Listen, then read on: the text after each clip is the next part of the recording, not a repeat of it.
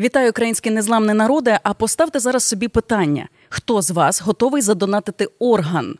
Або перефразую, хто з вас готовий стати посмертно донором? Говоримо про це, Василь, сьогодні з тобою. Нагадаю, студії Юла Бєльська та психолог Василь Зима. І я тут наведу статистику, таку що щороку в Україні трансплантації потребує близько п'яти тисяч людей. При цьому свої органи таки дочекалися в районі 400 пацієнтів. І так щороку. І нагадаю про те, що з 2019 року таки ми можемо самотужки піти, написати заяву, що я ось готовий до такого. Тільки черг у нас немає. Хоча у світі, в принципі, ця практика є нормальною. Українці не готові. Українці не готові. Е, є тут багато цьому причин. Перше, є чорний ринок трансплантології. Він працює, до речі, не лише в Україні. Ми знаємо, що під час цієї війни є підозри, що багатьох українців поранених, ну як і росіян, до речі, поранених також на Росії е, розбирали на органи і продавали ці органи. Точно так само такий ринок, чорний ринок трансплантології працює і в нашій державі. Ну є такі підозри, принаймні, і в людей є е, виправдані страхи. Ну, по перше, що що людина собі думає, коли вона підписує папір, що вона посмертно готова віддати свої органи іншій людині. Вона фактично так собі думає людина, угу. підписує собі смертний вирок. Ну навіщо про це писати? Що в разі смерті щось там буде, якщо я не помираю? А якщо я таке підпишу, то значить я можу померти. Ці страхи, такі ще з якісь дитинства, можливо, з якихось давніх поколінь ідуть. Що якщо я сприймаю, що після смерті мої органи кудись підуть, то значить я готовий померти, і я точно помру. Зі мною щось станеться. Ну, по перше, не треба боятися, тому що негативні думки викликають негативні наслідки. Це просто твоя е, згода, яка нічого не змінює зараз, але може в перспективі змінити життя інших людей на краще. По-друге, це дорослішання суспільства. Коли в суспільстві в українському суспільстві воно так на жаль і є, попри якісь моменти там початку війни, коли всі об'єдналися, всі відчували себе єдиним організмом. Але загалом в Україні кожен дуже індивідуальний такий егоїст, індивідуаліст. Це наша українська ментальність. Це факт. І тому, коли суспільство не відчуває себе єдиним, не відчуває себе дорослим, не розуміє того, що від мого життя залежить життя інших людей, і я, віддаючи свої органи після смерті, даю можливість цьому суспільству бути здоровішим і розвиватися. Коли цього розуміння немає, що ми єдиний організм, ми одне одному допомагаємо в усьому, одне одного не обманюємо, одне одного не крадемо, одне одному допомагаємо своїми органами. Поки цього розуміння не буде, то нормальних черг і нормальної практики е, пожерти фактично свого органу для порятунку для порятунку іншої людини не буде. Це просто. Е, стан недорослого в цьому питанні суспільства. Так само, як ми з тобою говорили mm-hmm. про е, про ЛГБТ, це теж недорослішання, тому що ми не можемо сприйняти, що є ЛГБТ. Це просто факт, який ми не хочемо сприймати. Так само це факт, який люди не хочуть сприймати. Я тут мушу уточнити, що військові і постраждалі цивільні від війни не можуть бути донорами органів, щоб зараз не подумали, що спеціально прилетить ракета, і в тієї людини потім орган заберуть і комусь віддадуть. Ні, тут ми одразу розставляємо крапки над і я е, яку тенденцію тенденцію побачила по цій от статистиці, хто підписує ці контракти, переважно це молоді люди. Тобто старше покоління, воно більше з недовірою до цього ставиться. Молодь розуміє, повнолітня молодь, яка е, має право підписувати так ці контракти, вона йде і каже: Я, Я хочу, я розумію, що це потрібно. Е, чому така різниця між поколіннями? Це просто інше виховання, інша інформація, яку люди отримують. Е, молоді люди вони бачать, як це відбувається за межами України. Ці люди більш відповідальні, більш вільні в своєму мисленні і більш зрілі, тому що ну, старше покоління, яке виросло або в радянському союзі, або десь тоді, коли радянський союз розпадався, в них ще був оцей момент, коли е, влада це була все. А ми діти, які влада все дає, що їй потрібно нам дати. Ми власне ні за що не відповідаємо. Ми ні про що не знаємо. Ми самі рішення не ухвалюємо. І Оце от дитяче в голові покоління, воно досі так живе, що а влада нам дасть все, що треба, б ми владі не довіряємо, тому що нас забере те, що їй треба. Тому от такі е, таке пасивне відношення до життя, пасивне відношення до інших е, громадян. Ну таке трохи дитяче уявлення mm-hmm. про світ і е, наповнене дитячими страхами. Молоде покоління вже живе більш реальним життям і тверезіше дивиться на цей світ. Презумпція згоди могла би змінити ситуацію в Україні? Чи в нас би тут майдани проти цього збирали? Я нагадаю, що таке презумпція згоди у багатьох країнах реалізується ця практика. Тобто, ви від народження одразу по типу там згодні віддати свої органи посмертно. І якщо ви вже не згодні, то під час свого життя треба піти і написати таку заяву. В нас, якщо ти погоджуєшся, в них, якщо ти відмовляєшся, в нас би спрацювала ця практика. Станом на зараз вона б очевидно не спрацювала. Але взагалі це це хороший момент, тому що ну зрозуміти одну просту річ: якщо комусь десь, якомусь, як то кажуть, багатому дяді або багатій тьоті, треба орган і його нема де взяти, і відбувається домовленість, потім людину просто збивають якусь на вулиці кидають в багажник і ну, там і привозять туди, куди треба, і з неї дістають ті, які треба То органи. Як з фільмів, ну такі сюжет. моменти є. На жаль, і такі моменти були. Е, на жаль, в Україні це ну, тобто, якщо комусь з грішми і з впливом треба орган, то неважливо, є в той людини згода, чи вони знайдуть цей орган в будь-якому разі законним чи незаконним шляхом. А те, що ви зараз комусь можете пожертвувати, ну уявіть собі, що десь є колись народиться хлопчик, скажімо, в якого буде Е, страшна вада серця, і ваше серце зможе цього хлопчика врятувати. От уявіть собі маленького хлопчика, якому ну там не не, не дитинку, бо ясно, що ти дитинці не вставиш доросле серце. Але в будь-якому разі ваше серце може когось врятувати. І я просто пораджу подивитися хороший фільм з Вілом Смітом голівудський, називається Сім життів. Як він обирав людей, яким він пожертвує свої органи. Ну він вирішив закінчити життя самогубством, бо там загинула його родина. Він не хотів жити, і він вирішив роздати себе іншим, продовжити себе в інших. І уявіть собі те, що віддаючи свої органи, ви продовжуєте своє життя, бо це ж е, як сказано в Біблії, в крові людини її душа. Тому, коли ваша кров переходить до іншої людини, грубо кажучи, ваша душа продовжує жити в іншій людині. Ви продовжуєте своє життя на землі. Це теж важливо. Цікава, друзі, ваша думка. Напишіть, будь ласка, у коментарях, чи готові таки ви стати посмертним донором, і чи можливо вже підписували таку заяву.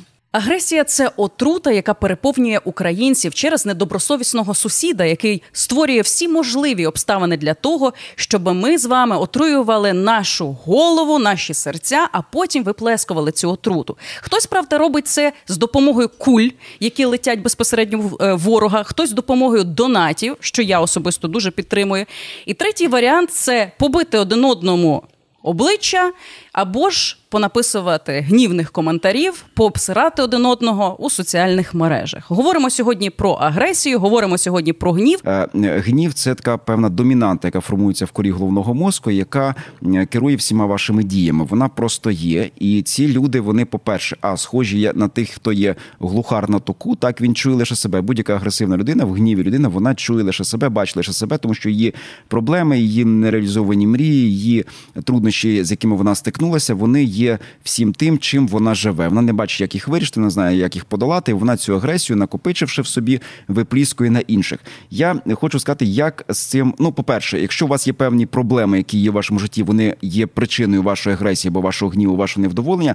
По перше, розділіть їх на маленькі частинки, ці ваші проблеми, і досягайте маленьких перемог. Бо ми всі не бачимо великої угу. перемоги України. Ну глобально в цій війні ми не бачимо великої Ну, найближчим перемоги. зовсім так. найближчим часом. Так радійте, якщо говорити зараз про війну, так що вона є головним е, тригером. Е, якщо е, Дивіться на маленькі перемоги кожного дня і долучайтеся до цих маленьких перемог донатами, якимись іншими речами, які які є. Є агресія пов'язана з іншими проблемами: робота, фізичне здоров'я, втома, ну тобто, все, що завгодно. Тобто є така домінанта сформована в вашій голові, її треба замінити іншою домінантою. Це те, над чим треба працювати. Але я порад, дам кілька порад про те, як е, впоратися з агресією. Коли ви бачите агресивну людину, не намагається її ні в чому переконати. Людина вона хоче перш за все виговоритися. Знову ж таки, агресивна людина чує тільки себе. Вона вас не почує, щоб ви не розповідали розповідали, які б ви їй поради не давали. Тобто, вона взагалі вас... не вступати в діалог чи там е, кивати головою, можна типу сказати, слухати. Е, можна сказати якісь доброзичливі слова, угу. що це дуже важливо. Так, я вас розумію. Ну розкажіть, що з вами сталося. Ось таким чином змусити людину висловлюватися і виговоритися, бо виговоритися, виплакатися це ті речі, які цей гнів, умовно кажучи, цю агресію вони послаблять. Людина я, має... я тебе тут зупиню. Угу. Я просто приклад хочу навести, і ти якраз в, конкре... в контексті цього прикладу продовжиш, угу. е, тому що комунікація і добре слово по суті привели до зламаної щелепи. Дивися, тут твої поради не спрацювали би для того чоловіка, бо він був настільки заведений. Дивись, Городоцький районний суд Львівської області виніс вирок чоловіку, який побив жінку, зламав її щелепу через гучну музику в автомобілі. Е, там зав'язався діалог. Він сказав, бо не гоже слухати під час війни гучну музику. В результаті діалог привів до зламаної щелепи. Але я думаю, що жінка не дала йому висловитися спокійно. Ну вона ж на нього не бігла з кулаками, напевно. Ну так, але тут ну я не знаю про цієї ситуації. Угу. Треба подивитися. Будь-що може викликати е, фізичні фізичні діли. Але якщо ви бачите такі моменти або по відношенню до вас таке відбувається, перш за все, це ті поради, які є. Людина повинна виговоритися. Вона повинна виговорити свої проблеми, які в ній накопичуються, тому що затиснені затиснені нереаліз... ну, от затиснені ці прояви гніву, вони вас вони лише підсилюються. І дуже коротко, знаєте, як самому діяти в разі, якщо в тобі накопичується гнів, напружуються нерви. Ну, по перше, треба розслабити м'язи. Це це просто факт. Потиличні, потилиця у вас напружена, м'язи напружені, це все напружено. Це просто треба розслабити. Дуже важливий момент можна просто взяти і усміхнутися. От просто фізично усміхнутися. Це теж дуже позитивно впливає на ваш мозок і дає певні сигнали. Іван Павлов, відомий фізіолог, колись сказав так, що великий стрес і велику пристрасть треба заганяти в м'язи. Навантажуйте себе фізично. В будь-якому разі, чим більші моральні психологічні навантаження, тим більше ви повинні наприкінці дня давати собі фізичні навантаження. Це теж впливає. Ну і треба е, десь розслаблятися. Реально треба розслаблятися, сприймати все трохи розслаблено. Знаєте, колись проводили такий експеримент: 45 жінок е, пройшли через електрошок і ті, які були напружені, вони сприйняли значно болісніше удар електрошоком. Ті жінки, які були розслаблені, вони значно спокійніше і легше фізично, не так болісно сприйняли цей удар шоком. Тому розслабленість по відношенню до певних проблем, яким вони страшними не були, вона все таки дає можливість легше нам пережити якісь проблеми і не викликати в собі зайвих гнів і е, зайву агресію. Я єдине на завершення цієї теми поставлю питання, бо я читала таку теорію, що е, агресія може передаватися у спад спадок. Ну тобто, десь воно там відкладається, і потім там в сина того чоловіка е, з неконтрольованою агресією воно проявляється. Ні, ну Якщо це проблема вже е, в, е, в з нервовою системою людини, так mm-hmm. це те, що те, що генетично передається, тоді звичайно треба звертатися до фахівців, треба приймати якісь ліки, пройти якийсь курс лікування. А коли це просто викликано тим, що відбувається навколо вас, або відбувається з вами самими mm-hmm. обставинами, тоді от на це потрібно так реагувати. Я до речі, для себе колись якось не знаючи, що це такий метод. Я коли були певні проблеми, або якісь напруга, якісь такі напади паніки, я просто брав і починав усміхатися. Як дурачок, ходив, ходив і усміхався.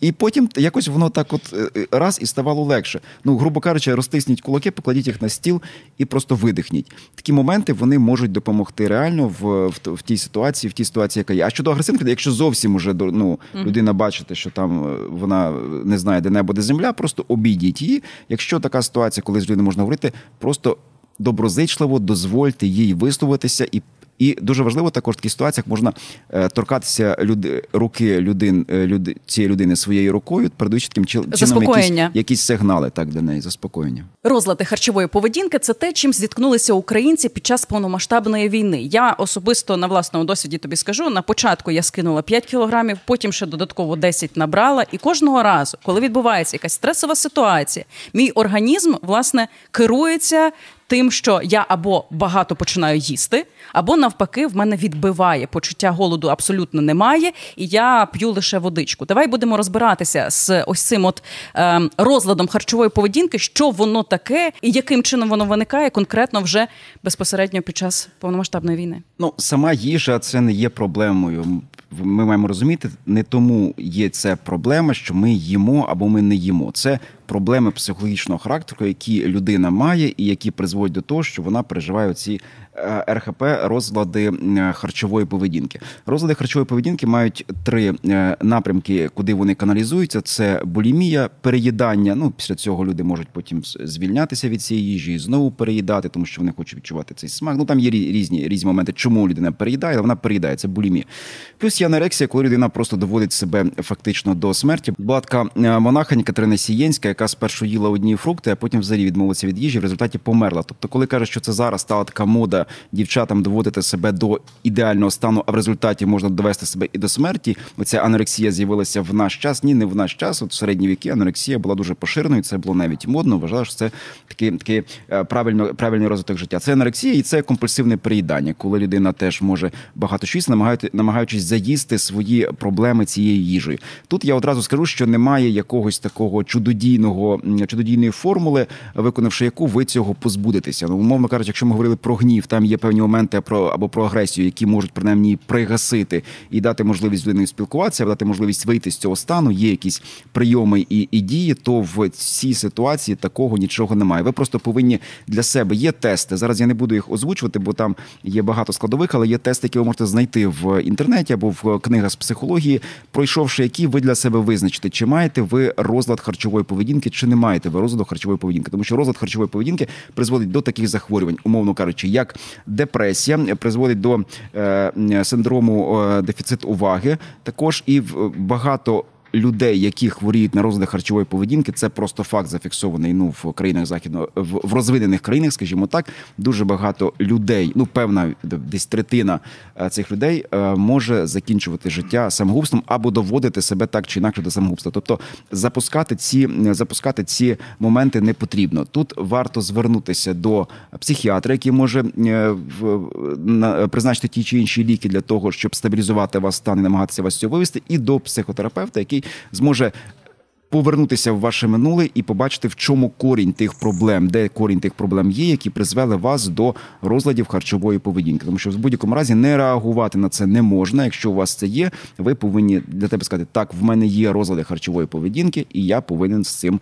щось робити. Ну як на мене, то в принципі вже першою ознакою того, що у вас оцей от синдром уже є, це те, що ваша харчова поведінка абсолютно відрізняється від е, моментів, коли ви в спокої. Так, якщо ви просто активно починаєте реагувати, реагувати на стрес заїданням чи недоїданням, чи там переїданням, потім навпаки, ви взагалі не їсте. Це це перше, перший ну, симптом. так, і тут ще момент в тому, що для людей їжа може стати джерелом задоволення. Як для алкоголіка, алкоголь, як для наркомана, наркотики, так для людини їжа є джерелом задоволення. Вона наїдається. Ну тут е, я думаю, доречно сказати слово нажирається. Потім від цього всього намагається звільнитися. Потім нажирається знову. Чому тому, що вона отримує від цього задоволення? Задоволення, якого вона не отримує в житті, вона намагається щось з цим задоволенням компенсувати, і вона обирає для цього їжею. Ну це тобто, це це теж певна проблема. Треба воювати воювати з їжею. По суті, виходить так, що Ні, треба воювати з тими проблемами, які призвели до розладів харчової поведінки. Ці проблеми знову ж таки зверні звернутися варто до психотерапевта, який би вам допоміг це знайти. Бо коли ви самі будете думати, ну ви не зрозумієте. Треба фахівець, який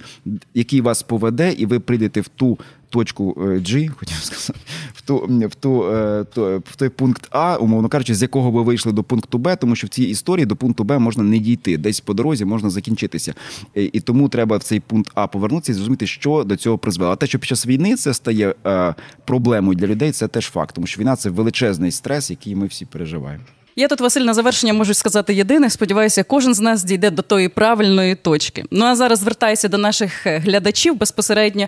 Е, скажіть, друзі, як на вас вплинула конкретно війна? Чи схудли ви? А можливо, набрали вагу? Пишіть, будь ласка, у коментарях. А також не забувайте підписуватися на канал «ФМ Галичина. Поширюйте це відео, щоб таким чином можна було збільшити кількість україномовного контенту, якісного українського контенту у нашому інфопросторі. Що ж, дякую, що були з нами. Дякую, що слухали. Мене звуть Василь Зима. Нагадаю, психолог практики Юла Бєльська, ведуча. До наступної зустрічі.